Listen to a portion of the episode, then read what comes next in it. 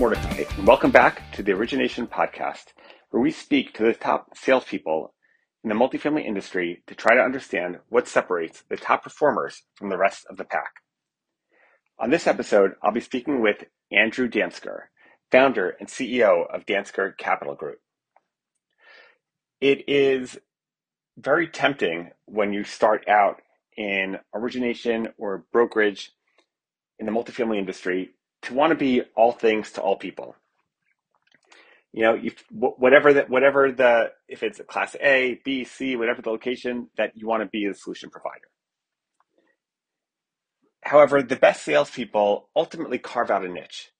They figure out what their unique value proposition is, and that becomes their calling card in, in, in the market. In this interview, you'll hear about how Andrew figured out what his unique value proposition was and how he's used that to create a, an incredibly strong referral sor- source of business. We'll also talk about work-life balance, which as a salesperson feels like it is an impossibility. But you'll hear how Andrew has carved out time for his family, you know, and the most important priorities in his life.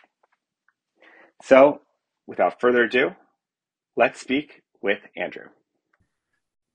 Andrew Dansker, welcome to the Origination Podcast. It's a thrill Thank you for having to me. have you. I appreciate it very much. So Andrew, we, we've talked about a, a number of different things, but I'm, I'm going to start the way I, I uh, I'd like to start these things, and and and and have you think about earliest sales experience that that comes to mind. So anything like, it could be high school, uh, grade school, it could be college or after college. You know, but when you say when when I when I, when I say your first earliest sales experience or memory of selling something, you know, what what anything come come to mind for you? That's an interesting question. I, um, you know, I was never selling cookies door to door, never had a lemonade stand. I didn't do newspapers. Um, I don't have any good old timey stories about how I was an eight year old and created a, a network in my neighborhood of lawn mowing services or anything like that. Um, you know, I think that I was pretty opposed to being in a sales role when I first became a salesperson. Mm-hmm. Um, And I had always been on the, you know, here's the track, follow the track um, uh, kind of trajectory.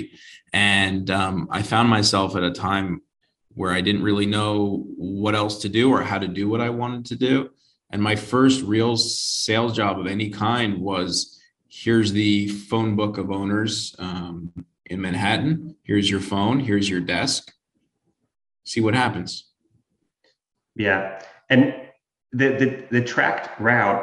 Now, I think you went to law school. Is that is that correct? Yeah, I did. So so how did how did you find your way from law? You know, you went to law school thinking that you would want to be an attorney. Uh, no, actually, um, I went to law school thinking I didn't want to be financially independent. Um, my when I was graduating college, I um, I got a degree in political science, um, and I looked at jobs, you know, State Department, C I A, et cetera, all kinds of interesting think tank jobs. Um, and my father said to me, uh, either you can go to law school and I'll cover the cost, or you can graduate and I'll support you uh, emotionally in whatever you do, but you'll be on your own financially the day after graduation. Hmm. Um, that to me was a very easy um, thing to come up with there, the, the decision to go to law school. Yeah. Did you? So did you I, I never really wanted to be an attorney. No, can't say that uh, I did. Got it. So you get out of law school and you say, I know what I want to do. I want to go into commercial real estate sales. Like what's, what's the, the path there? Yeah. Not that uh, straightforward a path there either. I got out of law school. I started to sit through the course to take the bar exam. I had accepted a position uh, at Fried Frank um, to practice law. And um, that was the year of the uh, post-recession, I guess, it would be called, it was two thousand nine. So what had happened in the in the law business, you get hired the year before. So I was hired into a big class at Fried Frank during good times, and then bad times came, and they told our whole class, um, we'll pay you half salary to go away for a year and remain ex- available to us for next year. Um, I sat in the class and was starting to study for the bar, or I should say was starting to be told to study for the bar. I can't say that I really did much study. Um, and I just sat there and thought, I don't want this job. And I don't even want a year off paid to come back to this job. I don't want this hanging over me. I just did, you know, three years of what I was told to do. And I don't want to sign up for another X number of years of what I'm being told to do. I want to go figure out what I want to do. Um, so I was very fortunate to get connected to an owner operator, um, who was in the middle or who had just commenced a really big project. He had just purchased the largest office building in the state of Connecticut and was undergoing a full rehab and retenanting. And we got along and I agreed to go work with him. Uh, it wasn't really part of a plan. Uh, it just kind of came together. Hmm. So retent, got it. And then is that the first time you get the the, the computer and, and the phone when you're figuring out so, how to return it? So from there, yeah. So I spent a couple years with him. I did uh, rehab work with him all over the country.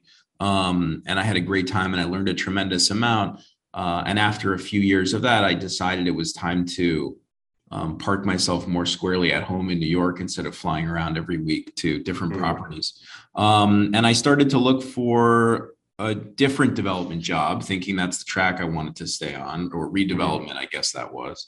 And um, I couldn't find what I wanted. And, and I didn't really know how to find what I wanted. I don't think I had yet the skills to go out and find what I wanted. Um, and I went to a friend and asked him for help. Um, and he was a mortgage broker, uh, still is a mortgage broker. And he said, um, I'm not going to help you find any development jobs because I think you should come work for me. Um, and I thought about it and I didn't have any development jobs that I wanted. I didn't have any other good ideas. And I didn't think I wanted to do sales, but I figured, you know, sort of like the actor or actress who's waiting tables while they wait for their big break, I figured I'll make some loans while I wait for my big development deal to come along. Um, yeah. So that's what I, that's when I sat down and started making calls. Yeah. And w- which firm was that, that you started? Cooper Horowitz. Cooper and that Horowitz. was Richie Horowitz. Yeah. Yeah. All right. And, and that was focused on, on mortgages, not. Absolutely. That's right. Got it. So how does that, so they give you a, a, a computer and a phone and, and say, all right, have at it.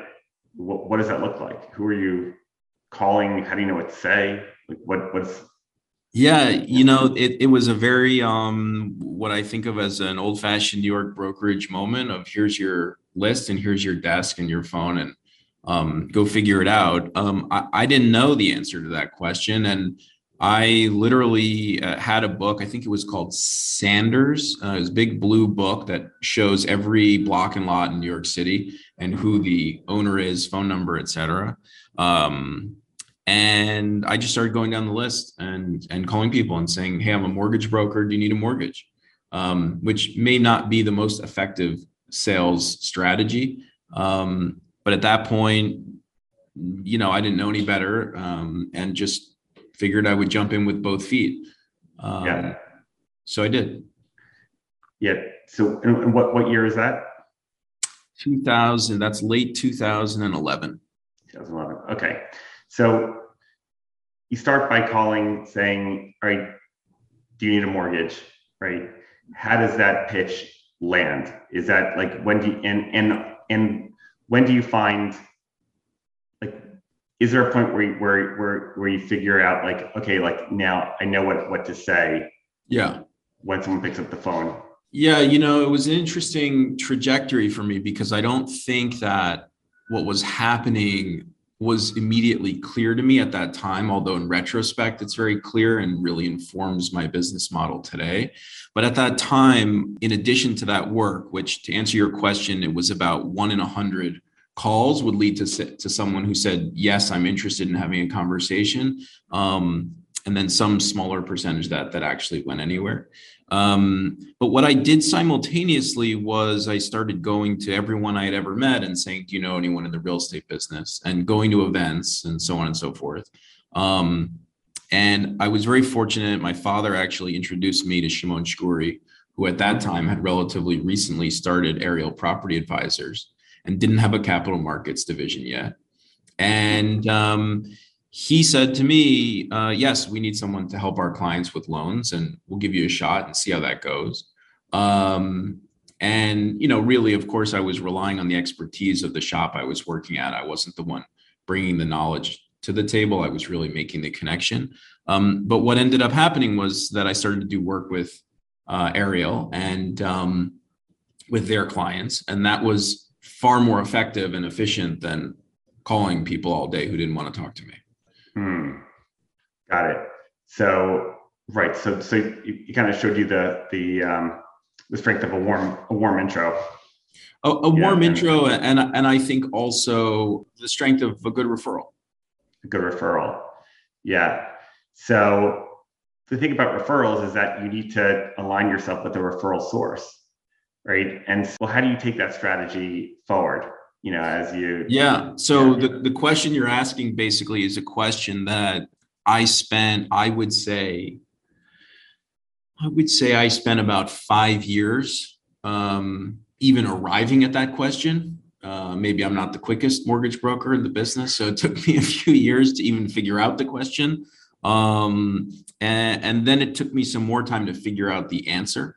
Um, and I think that where my business really began to come together was when I had figured out that question and then figured out a good answer, which for me was figuring out how do I align my interests with the interests of the people I'd like to have as referral sources. Mm-hmm. Um, and, and how do I understand, in my case, I think primarily sales brokers, what they need from their business and their client and how I can help them achieve that um, as part of the mortgage process. Mm. So what did, what did that, right. That that's, that's great. Um, yeah, you want to figure out how, how to be a hero to their clients, right? How to make, well, how to be a hero to them. Yeah. Or maybe the best way to say it is like, you want to, you want to enable the sales broker to be a hero to their client through your Absolutely. Service, right. And so what's, So how do you how do you do that? So what's the thing that you you know that that you know, that you come upon that that you that you come upon as as an idea that that was there any kind of new thing that you realized maybe, or was it how you're presenting your, yourself to them? How to better I, align I think yourself? It's um I think that there's a multi-part answer there. I think that part of it for me was about really understanding what I'm selling as a mortgage broker, right? I think that there is um, uh, a group of mortgage brokers that are selling um, a process, right? You want to be able to tell your investors that you hired a high profile shop and that they ran a process uh, and that you can't, you know, you can't be held responsible for any mistakes because you hired the right people. I'm not really selling that to those, mm. to that kind of institutional client, right? There are other shops that do a tremendous amount of volume. I think they're selling leverage, right? We're going to get uh, a better deal than you're going to get on your own because we do so much business with such and such a, an institution. I'm not really big enough that I'm doing that occasionally, maybe, but generally not really. Uh, so what am I really selling? At the end of the day, I'm selling information. And what does that mean? To me, that means um, you're uh, maybe an new entrant to the real estate marketplace, or you're a professional in retail and you're buying your first resi, or you're very experienced in Boston and you've just arrived in New York. Um, for whatever reason, uh, you need information. And that's really what I've conceived myself as brokering. Um, and um, understanding that and being able to convey that to the sales broker, I think helps them understand who to send to me and helps me Um, achieve a very high level of success for them and their clients, as opposed to the frustrating experience of repeated introductions that don't go anywhere. Um, and that, I think, was a turning point. um, because I definitely did a lot of work with some New York teams that were working with professional New York investors. And I had the same frustrating conversations over and over again, where they would make the introduction. I would speak to the client, and the client would say, I have a direct relationship with New York Community, Signature, Dime, at that time, maybe Astoria, uh, investors, customers. Um, and I, I'd be happy to hire you if you can find me something better. Which, you know, once you've blanketed the market with direct relationships, because you're a repeat player, it's very hard to do. And as a sales broker making that intro, you can start to feel frustrated or, you know, unsuccessful in that intro. So understanding that that was the wrong client and that was the wrong target, I think, was critical. And besides that, I think uh, really being able to present clearly uh, the, the value proposition to um, the referral source themselves was critical, right? So beyond here's what I can do for your client, and here who's here is who the right client is. What's the benefit to you as a sales broker for doing this work with me? And in my mind, it's multiple, but I think one of the primary answers is simply that as a sales broker, your transactions are large and infrequent, and you need value add to give to your clients to maintain and deepen your relationships, to prepare for those big moments, right? And that can be recurring uh, updates on your valuation of the property. It can be referrals for legal services. It can be an update in the leasing market to make sure your client's maximizing their income. It can be a referral to someone for tax advice. And I think in this case, um, you know, all those clients are also financing, and knowing that you can add value to their ongoing business through financing, uh, and that keeps the conversation tied to you and alive, um, is a is a critical value add to the to that referral source in particular. Yeah. That's that's so interesting. So the first point that you made is also, I feel like, very critical, right? Because it's when you talk about referrals, so people think, oh yeah, like oh, introduce me to, I don't know, Blackstone, right? To get, you know, I have a, that sounds great, but if you're not, if Blackstone doesn't need you, yeah, right, then it's not valuable to, it doesn't set you up for success with Blackstone, but also your referrals. You're exactly right. Yeah, it feels like an idiot. I mean, I don't want to meet uh, Blackstone. I mean, if they're listening and they'd like to hire me, sure, you'd love to chat. But, gen- yeah. but you know, as a general rule, I don't want to meet Blackstone, and I don't want to meet Vornado, and I don't want to meet Related, and I don't, you know, I'm not selling what they're buying. Um, right. And so I'm not doing any good for myself, for them, or the person that puts us together to have that meeting. Yeah. You know, I would like to meet the person who um, owns three buildings and is buying a fourth one, and it's vacant, and their lender doesn't do vacant deals, and they need to know how to get a vacant deal done. Um, I know how to do that. I know how to do it really well. I know how to do it with people who will deliver at a good price. Um, and that's what I sell, is that information and the ability to facilitate that transaction. Um, yeah. Absolutely. Yeah. yeah. I think I, I, I've seen a lot of times that with product, like sales strategy, you know, a team will say, all right, well, let's look at the top fifty uh, owners, right? And let's just figure out how to how to get, get to them, right? And if you have a product that that you think is is different, differentiated, right, and the service is differentiated and would be appealing to them, then then great. But okay. the other, but another approach is to say, well, let's see, let's let's look at who's already doing business with us. Like, what are, who are the people that we serve best, who like who who who come to us and love working with us, and we provide a unique service, and identify by them. You know, so yeah. I think what, what you did there was to help the the um, to help the sales broker know what they should be, when they should be thinking of you, right? Who that right Absolutely. person is. And I think it was critical for my own business and the, and the development of my team's business, because I think one of the places where so many mortgage brokers in particular get stuck is, like you said, you're chasing the wrong thing. You're chasing the biggest, the most obvious, the sexiest, the highest profile um, target. And you can tell yourself that a bigger paycheck is the same amount of work as a small paycheck, and that you should therefore go after the biggest thing you can find in the market, et cetera. But, uh, you know, I just don't look at it that way. I, I look at it as, you know, really focusing in on what am I really offering and who wants that? Right. Right. Yeah. And then the second point about, about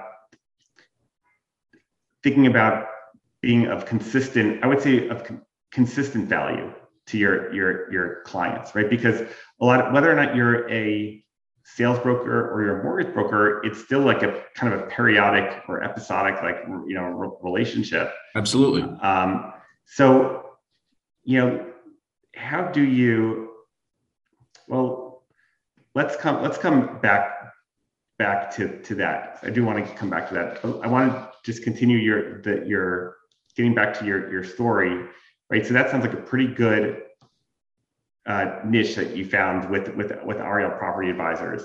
So from there, did you go from, is that, did you go to Marcus from, from, from there? Yeah, um, yeah. I, that's exactly right. I moved to Marcus. I was given an opportunity that I felt I couldn't turn down, which was to partner with a team that uh, is uh, still in operation called New York Multifamily, um, mm-hmm. which was uh, at the time run by Peter Bondre, um, mm-hmm. Joe Cosum, uh, later Sean Riney uh, became a, a principal member of that team.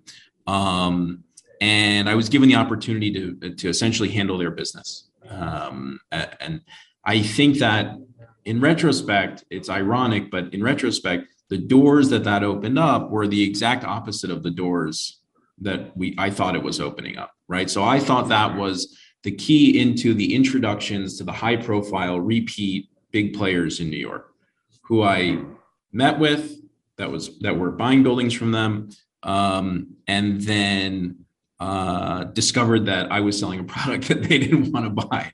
Um, so it was very interesting in that, you know, where I thought that was taking me was not where it took me at all, which maybe could be the theme for the career trajectory we're tracing, right? I thought I was going one way. It turned out it was a winding road, not a straight road. It's going a different way the whole time. Um, but, uh, that took me to Marcus and Millichap. Um, and, and, and from there, uh, was really, um, where that strategy and that understanding that I just described to you came into focus for me, in part, really in contrast with what I was actually trying to do. Mm, got it. So there, so would you, so it sounds like you ran into some of the same challenges of, of, you know, at the end of the day, do these people actually need that service or not, right? The institutional. Absolutely. Yeah. Um, so, all right. So does that kind of contribute to the, that from there you, you end up starting your, your own shop? Yeah. And uh, for, for you, it was a short partial sentence when you said from there, but for me, that was a long eight years, uh, yeah. of figuring out what I was doing, understanding my product, understanding who I was uh, able to sell it to successfully, understanding how to source Uh, those yeah. clients to to sell it to, and understanding the value of those relationships. Yeah. Um, but yes, from there I started yeah. my own company.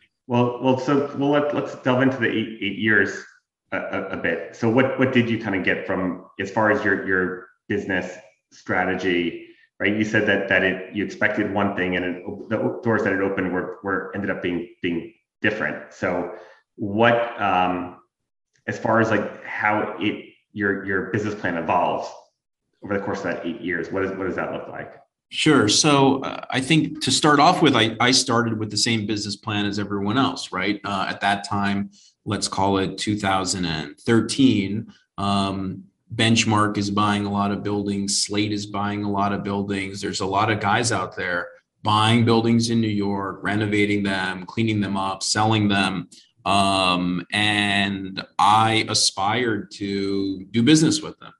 Um, that's what I thought I was doing. As I got farther along, I discovered they know the same people that I know, um, in terms of lending relationships. And the people who are hiring me are the people who say, um, I've just started my fund. I've just gotten to New York. I've just switched product classes, uh, or I'm selling my product in New York. I'm buying in Florida. I don't know anyone in Florida.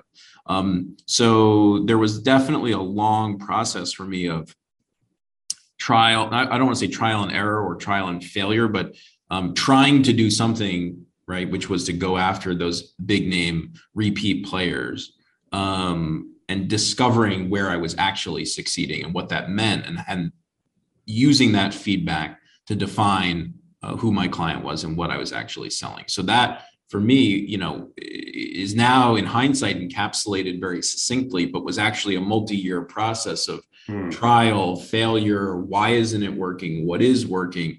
And that took years to come into clarity for me. Um, and, and while I was there, um, you know, I had gone in to do the work for New York Multifamily, but I ended up doing work for teams uh, across the company. Um, I did work, you know, with teams, not just other teams in New York, but also Brooklyn, New Jersey, Boston, uh, Florida offices, um, and beginning to understand, you know, what the real mindset of those brokers, because I was working with them all the time and I was in the same company with them, and understanding their needs and understanding how to tailor my, we'll call it quasi product offering, right? My value add proposition to their needs, um, was again, a multi-year process of um, working with all those teams and understanding their businesses and understanding how they were understanding their businesses. Hmm. Uh, so like I yeah. said, maybe I'm just not the fastest learner, but it took me about eight years. Yeah. Well, I, yeah, I wouldn't consider myself the fastest learner either. I feel like a lot of the smartest people are not such fast learners. So that's uh, you know, that's, that's good. Well, um, listen, I think part yeah. of the challenge, right, is that there's no great roadmap. Yeah. There's no like book on how to do, a, you know, build a great successful middle market mortgage brokerage company uh, right. or mortgage brokerage business if you're inside another company, right? Like there's no roadmap. It's not like school where there's a syllabus and these are the books you read and then you get all the information and draw your own conclusions, whatever, but here's the map. You know, uh, my experience was it takes time in real life to even understand the question you're supposed to be asking, let alone what the answer is. Yeah. Right. And I guess that question is really, what value am I creating and, and for whom? Yeah, absolutely. Yeah. yeah. So at the end of those eight, by the end of the eight years, if I said like, let's say if you think about what your elevator pitch was at the beginning of those eight years, and then you think about what your elevator pitch was at the end of them, right? What what would you say had had changed, like as far as your self-perception and and how you explain the value that you that you added? Um, yeah, what what what did you realize by the end of by the end of those eight years? You know, it's funny. No one's ever put that question to me in quite that way, and it's a very interesting thing to think about. And you know, it's really a one eighty. I think that my pitch at the beginning was really uh, narcissistic in a way, right? Of you should hire me because I'm smart and hardworking, and I want your business. Mm-hmm. Um, and I left with a totally outward-facing pitch, which was, you should hire me because I know what you need to know and I can help you grow your business.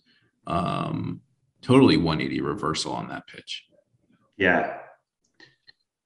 I can help you grow your business. And and the you is the sales broker or the either or one, the either the sales broker or the end client, right? Um, and listen, I don't just work with sales brokers. I have a lot of great attorneys that send me clients, and I've mm. um, done work with accountants and so on and so forth. And um, you know, it, it's there are multiple uh, other professionals uh, in that group of referral sources, but yes, it is both the referral source and the end client to whom I feel very comfortable saying, I have a very clear recipe and great track record for helping you grow your business, and I'd like yeah. to get together with you. Uh, yeah. And that's a total one eighty from where I started, which was hire me because I want to make a living, and yeah. I, don't, I don't really know what else I'm doing. Right, right. And I don't want to. I don't want to go back to a law firm. You know, for, right. You know. Yeah. So if you're if you're sitting with a client, you're now, right, and you're saying, and you're saying, here, I know how to make you successful, right? What is it? You know, you're sitting with a client, and they're like, well, yeah, no, I, I, you know, I've worked with lots of other mortgage brokers. Like, yeah, I know, I know, I know the drill, right? What are you saying to to, to explain? No, this is why Dansker is different than other groups that you've worked with. Uh, yeah, that's a good question. I think that, you know, one of the things I've found in our business uh, in this, and in sales in general is that one of the hardest things to do is to turn something down, right? Mm-hmm. I think that a sales broker um, or a mortgage broker or someone in sales, at least in, in my experience in the real estate business, really often struggles with saying, no, this isn't for me. Mm-hmm. Um, and I think that what that leads to a lot of the time is people taking on things they really shouldn't take on and then struggling to get them done and then ending up with a bad result for the client, right? Where, uh, whereas one of the things that we do, and I think we do well, is understanding what we do and what we do well and being really comfortable saying to people, yes, I can help you with that. And I know how to solve the question you're asking, um, or the problem you're presenting, um, or no, I don't. And, and I'm willing to investigate for you if that's what you want to do, or alternatively, I'm not willing to investigate, um, but not starting off with the answer is yes to anything you ask for, and then I'll go figure it out after you leave my office. Mm. Um, and I think that coming from that position of confidence in our ability to generate a consistent business and therefore our willingness to focus on the things that we're good at really distinguishes us in a way that meaningfully changes the result for the client, right? Because there's a total different, it, would you go to a dentist that was going to be, you know, put you out with the gas and you lay there and then he opens the dental textbook and figures out how to drill your cavity. I mean, right. Like that's a terrifying prospect, sure. um, which should be no less terrifying if you tell someone, yes, I have a twenty million dollars transaction and I have a million dollar hard deposit, and you leave their office and then they're like Googling lenders, right? right. That's scary and should be scary. And that's, the, that's the thing that happens. Right. Um, uh, so I think that, um, I think that's something that really distinguishes us is um, being comfortable saying, I know the answer to this question uh, or I don't, um, and mm-hmm. be honest about that. Yeah. But just, there's gotta be more to your, I mean, imagine if there's, there, there's, there's more to what you're saying also, right? Because if they're, if they're, if, if their alternative is kind of an upstart, you know, fly by night firm, that's one thing. If if their if their alternative is, you know, C B R E or J L L or I don't know, it, it, it's. Well, I, I I disagree with your premise a little bit because I don't think that most mortgage companies operate as a firm, which does mm-hmm. distinguish us, right? We in my firm share information. Uh, most firms operate in a silo. Uh, yeah. Where each broker's on their own.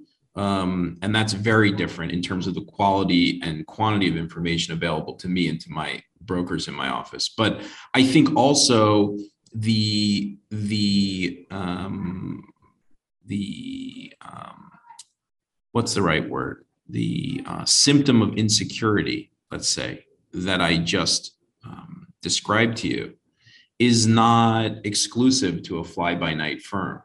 There are plenty of people who work at big reputable companies and are perfectly capable of placing a C M B S loan or an agency loan, et cetera, and really have no business trying to place a vacant apartment building in Ditmas Park. Uh, but we'll take the assignment because they don't have any other assignments this quarter and they figure how hard could it be? It's an apartment building, it's vacant, so what? I'll just look up the local banks. Yeah. Right. That happens all the time um, and has nothing to do with the quality of the firm. Um, yeah. yeah, that that makes a lot of sense. Um, I have a, a, a weird question for you. Yeah. So you've been around a lot of investment sales brokerage teams, right? At Mark at at, at uh, your multifamily, you know, Marcus, and you, you've also been around, you know, mortgage brokerage firms. Um, Do you find that there's a difference in willingness to share information between investment sales brokers and mortgage brokers?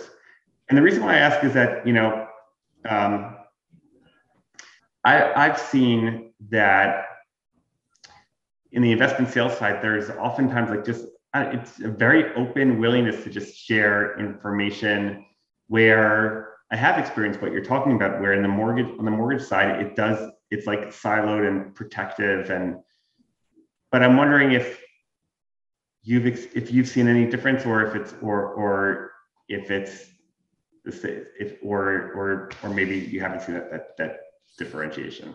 I don't know. Um, that's a good question. I think that um, I think it depends. I, I, I think that sales brokers aren't exactly walking around to each other saying, "Hey, there's a hot buyer in the market. Here's his phone number. Um, mm. In case you have any listings," or his or her mm. phone number.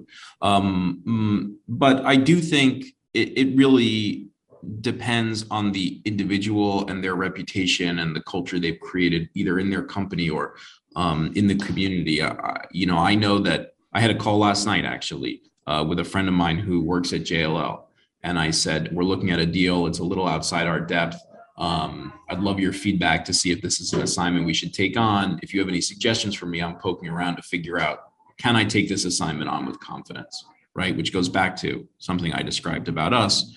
Um, but the point here is, um, I feel very comfortable uh, calling him and asking him that question. And when he calls me, I answer the same question. Um, yeah. And I maintain that network throughout our industry to make sure I have the best information available. Yeah. And I, I don't find the mortgage brokerage community to be any more or less protective yeah. of that information than any other. Yeah. But I think, look, you, you've, you're clearly not like that, right? I mean, that's, that's been what you, you the willingness to share information and, and um, learn, you know, from what, from what else, you know, from others and what else is happening. Right? I think that, that, that has differentiated you, which is, which is, which is, which is, which is great. Um, yeah, look, and it's a big yeah, world yeah. out there, right? I mean, there's plenty of money for everybody to make. Some other, you know, guy or woman is trying to make a living. I'm not going to give them, it's not like if I don't tell them how to solve their problem, that their client's going to just jump into my arms and do the yeah. deal with me instead. Like, I think that's a weird fantasy of, um, a mindset that I just don't ascribe to, you know. I think yeah. there's plenty of business for everyone. There's no reason why I can't help somebody. Yeah.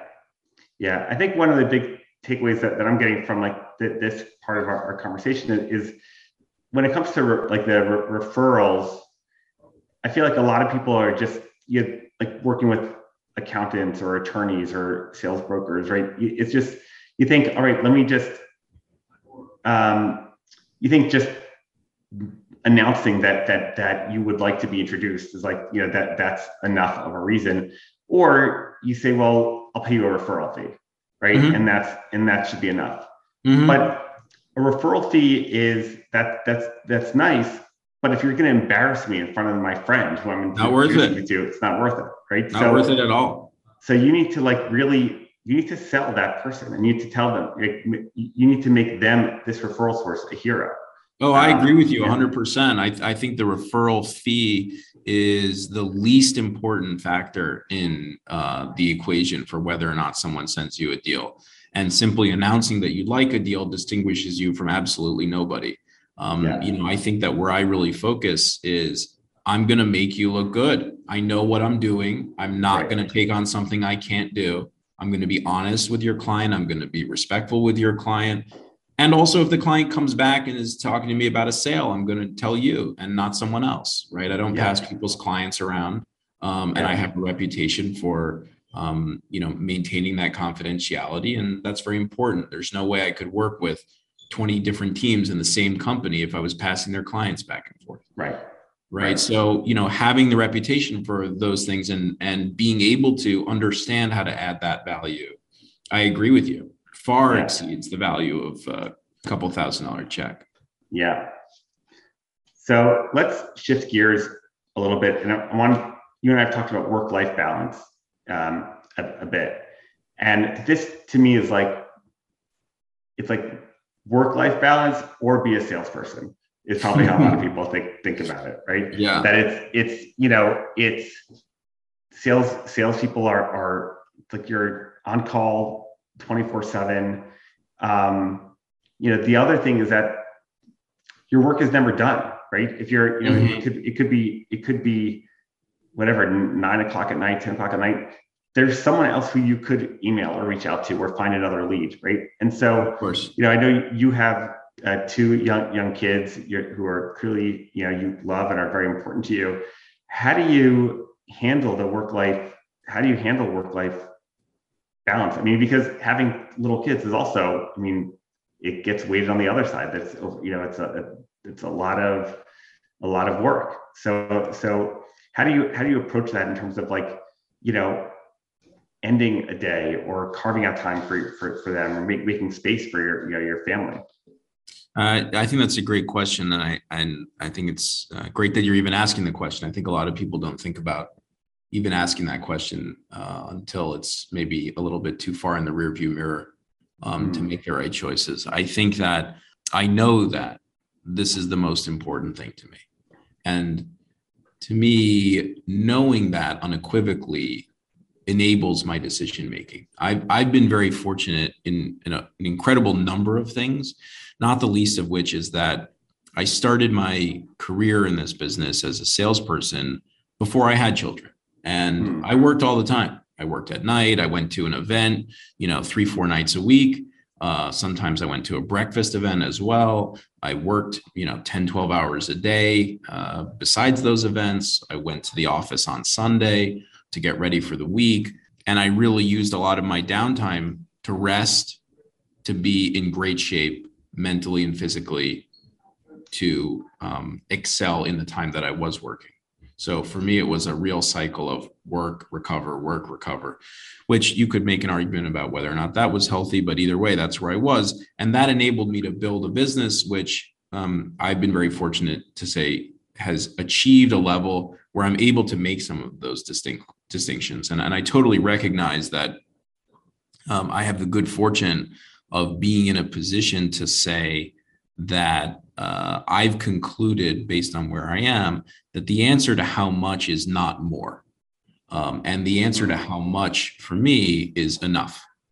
Uh, mm-hmm. If you need a B plus to get into graduate school and you're getting straight A's, you're wasting your time.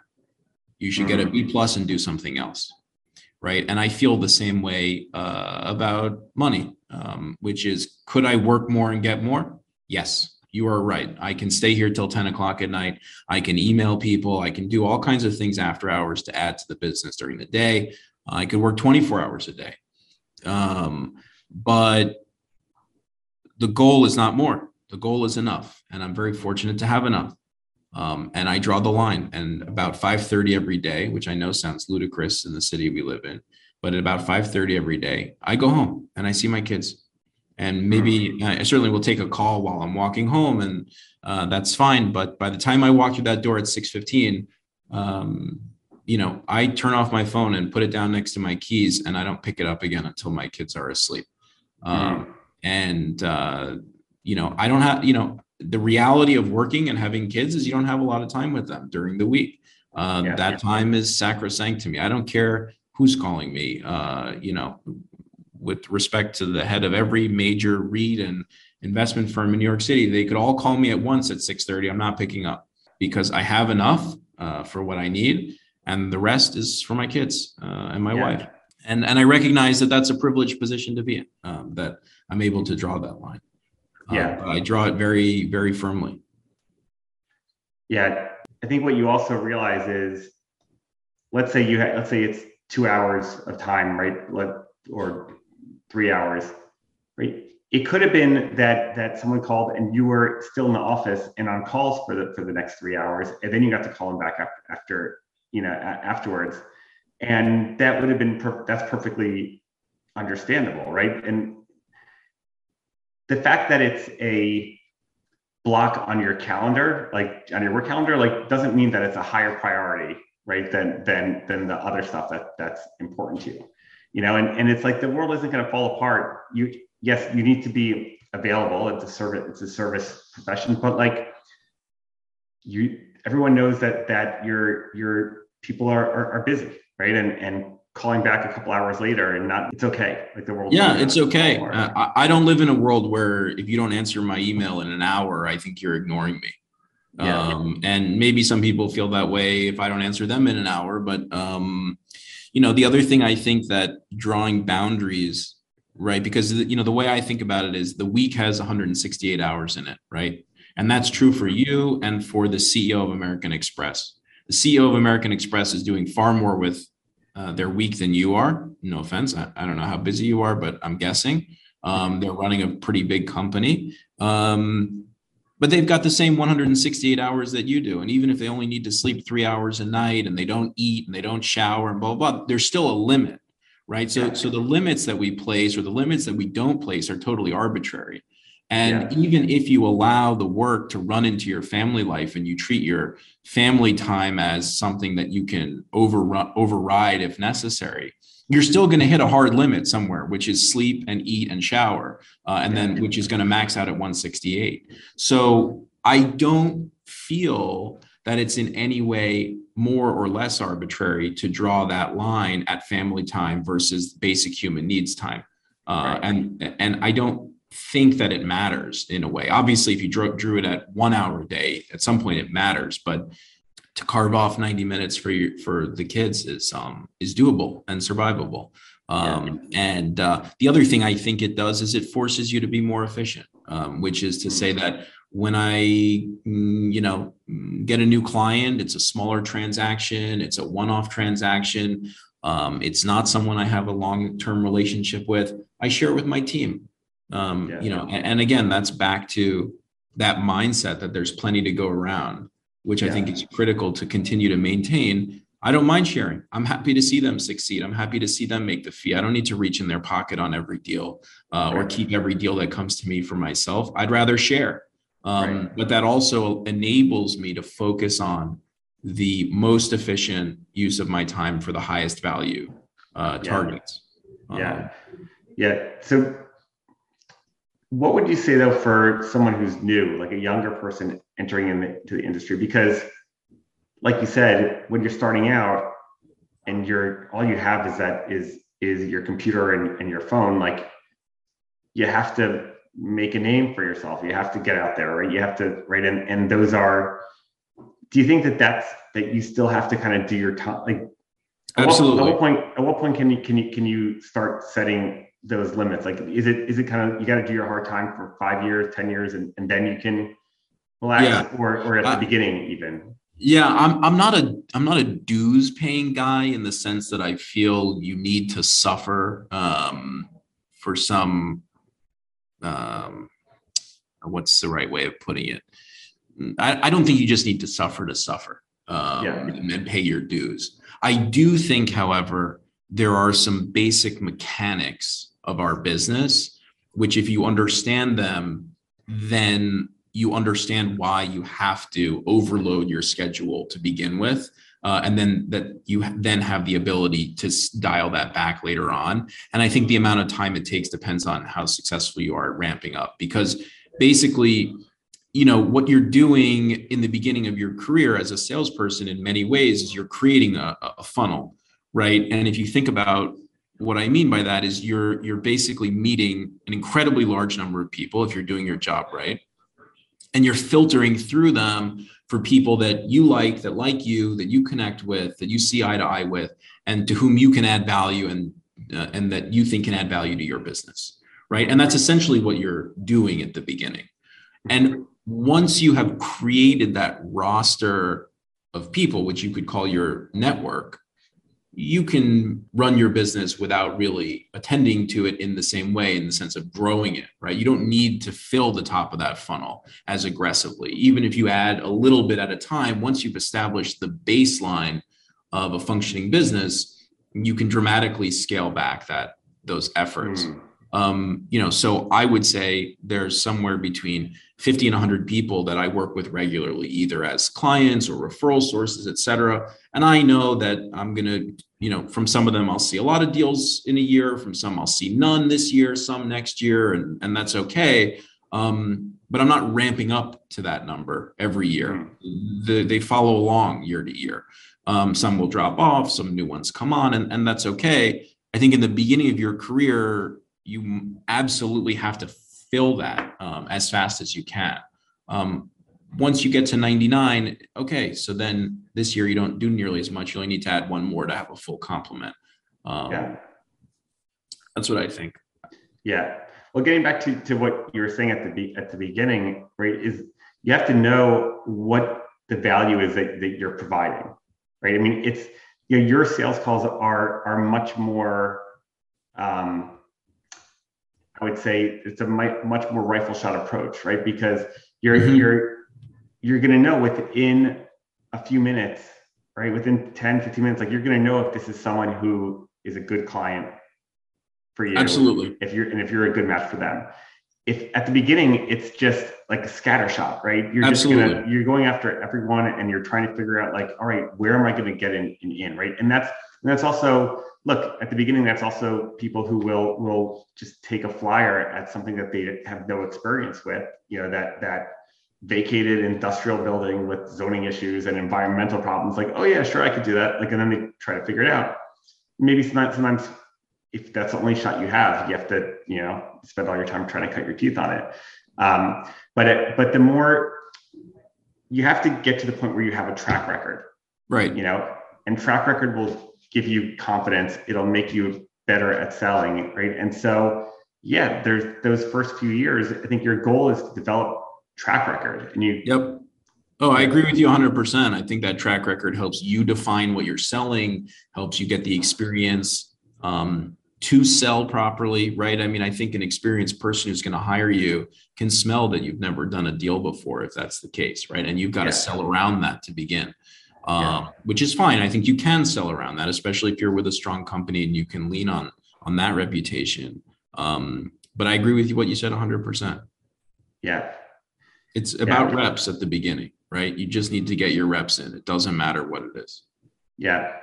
And look, and, and the reality is that, you know, when you're twenty-five, like your, your energy, you know, you can work till eleven at night, you know, and, and, and, and still be back at it. You know, I mean, I, there were years that I, that when I was in sales that I was, that I was in the office every night till eleven, twelve at night and back there and, and back in at eight in the morning, you know, like right.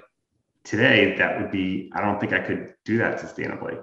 Um, you know, so, It's, it's, um, yeah, you know, you wait, like you wish there was something that you could tell like a newer salesperson, some kind of silver bullet. It's like, all right, we'll just kind of stick to this course. And I don't know, I mean, what would you say to someone who's just starting out, you know, maybe they're, they're in it, they've been in it for a few months. Mm. It's kind of a, you know, it's a, it's, it's a, it's, it's a haul at the beginning, you know? It is. Um, I would say to you, I boil it down for the people I hire to two things. Um, one of them is follow the business plan and mm-hmm. don't give up. And that's it. Obviously, you need to be in a place where you understand what the business plan is and you've been given a good business plan which functions. But assuming that to be true, it's purely about following the plan and not giving up. And everyone I see that fails, sales broker, mortgage broker, either they're not doing what the successful person or company has told them to do. They've decided they've got their own strategy, or they stop doing it. Mm. Um, I think it really boils down to those two things. Right. Right.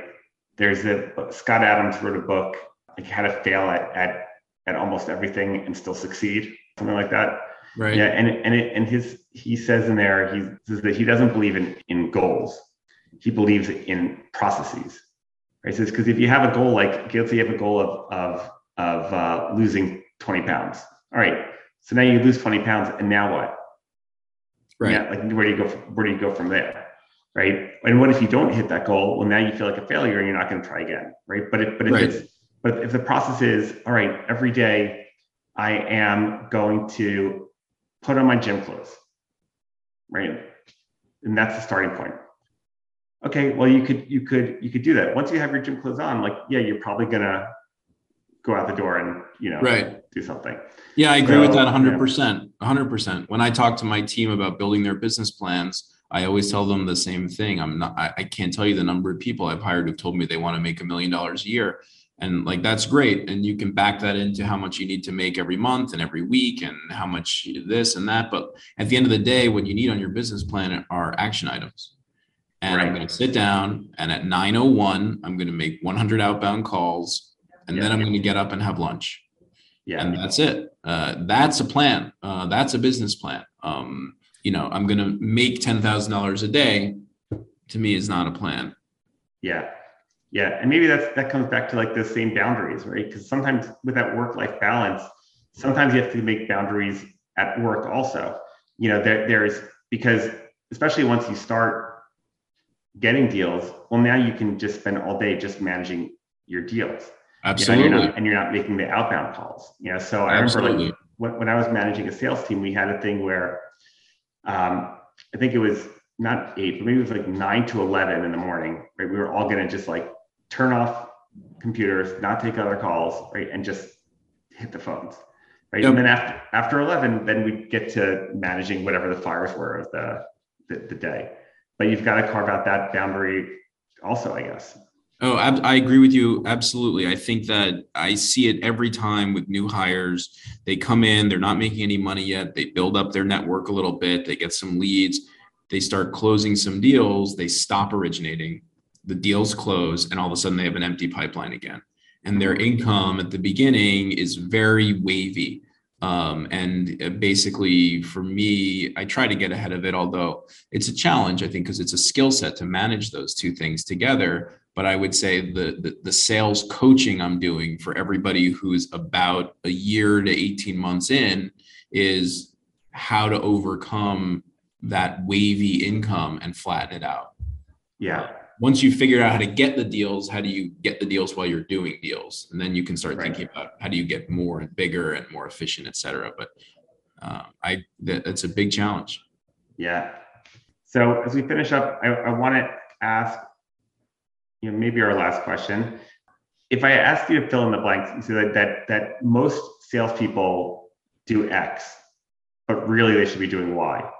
You know, what's like a, a, a mistake that you see a lot of a lot of sales guys, you know, making, you know, where, you know, where to you, it's like so clear that that like you're missing the mark. You got to be, you know, this is what you should be, uh, what you should be doing. Any, anything come, come to mind?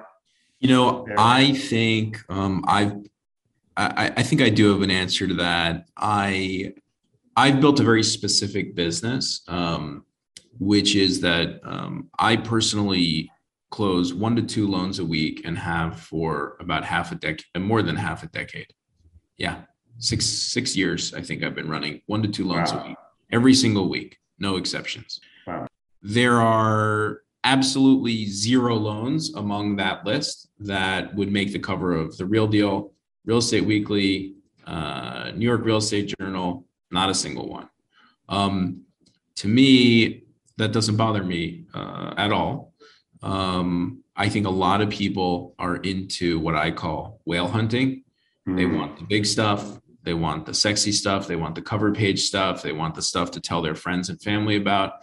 Nobody cares about the work I'm doing. Nobody was writing an article about it. Nobody wants to hear about it at a cocktail party. You know, I finance a ten unit apartment building in Astoria. Nobody cares.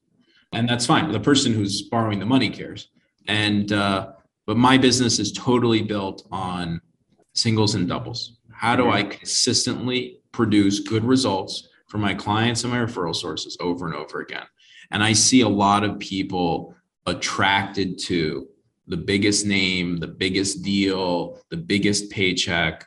And I just, I think that's a mistake personally. I don't want one one million dollars paycheck every year. Yeah. You know, uh, I, I don't have the intestinal fortitude to do that. I, I you know, the idea is that you, you've been in this business for a long time as well, right? Every yeah. deal dies at least three times before it closes, yeah. right? Yeah. And if that's yeah. your one paycheck for the year, you know, yeah. you want to throw up and pass out at the same time when the client yeah. calls you up and says, "I'm not signing this." Right. Right. You know, right. whereas sometimes, sometimes it actually, and sometimes it actually dies. Yeah. And also it does die sometimes too, which makes for a rough year if that's your yeah. only deal. Right. You know, I want to be in the position of, I have three other deals to close this week. And if you don't want to sign it, don't sign it. I don't know what to tell you. I mean, it's a bank. They don't care that you don't like the font that the loan docs are yeah. in, you know what I mean? Or whatever right. you can come up with. And like, there's a certain point at which you have to detach from that. And the yeah. ability to detach, I think, is part of finding your own um, center of gravity and being able yeah. to survive long-term, uh, and to get out of that emotional roller coaster. I love it. I love it. So Andrew, how can people find you if they want to get a hold of you for, for a loan or a job, or what's the best way to get to, I appreciate to, to that. Um, for a loan or a job, you can find me at adansker at dansker group dot com. Um, that's D A N S K E R. Mm-hmm. And uh, you can email me directly. And if you need a loan, I might do it. One of my team might do it. If you want to get hired, we have someone full-time who's in charge of hiring uh, and training. We were very hands-on in that department. So we have a full-time person whose job it is just to make sure that our new recruits succeed, uh, which we have a great track record with, thankfully. Um, and I'd love to hear from anybody. Awesome. Right, Andrew, well, thank you so much for your time. This has been, thank you. been delightful. A pleasure. Um, and we'll, we'll be in touch. Thanks very much. All right. Thanks, Andrew. Take care. Bye.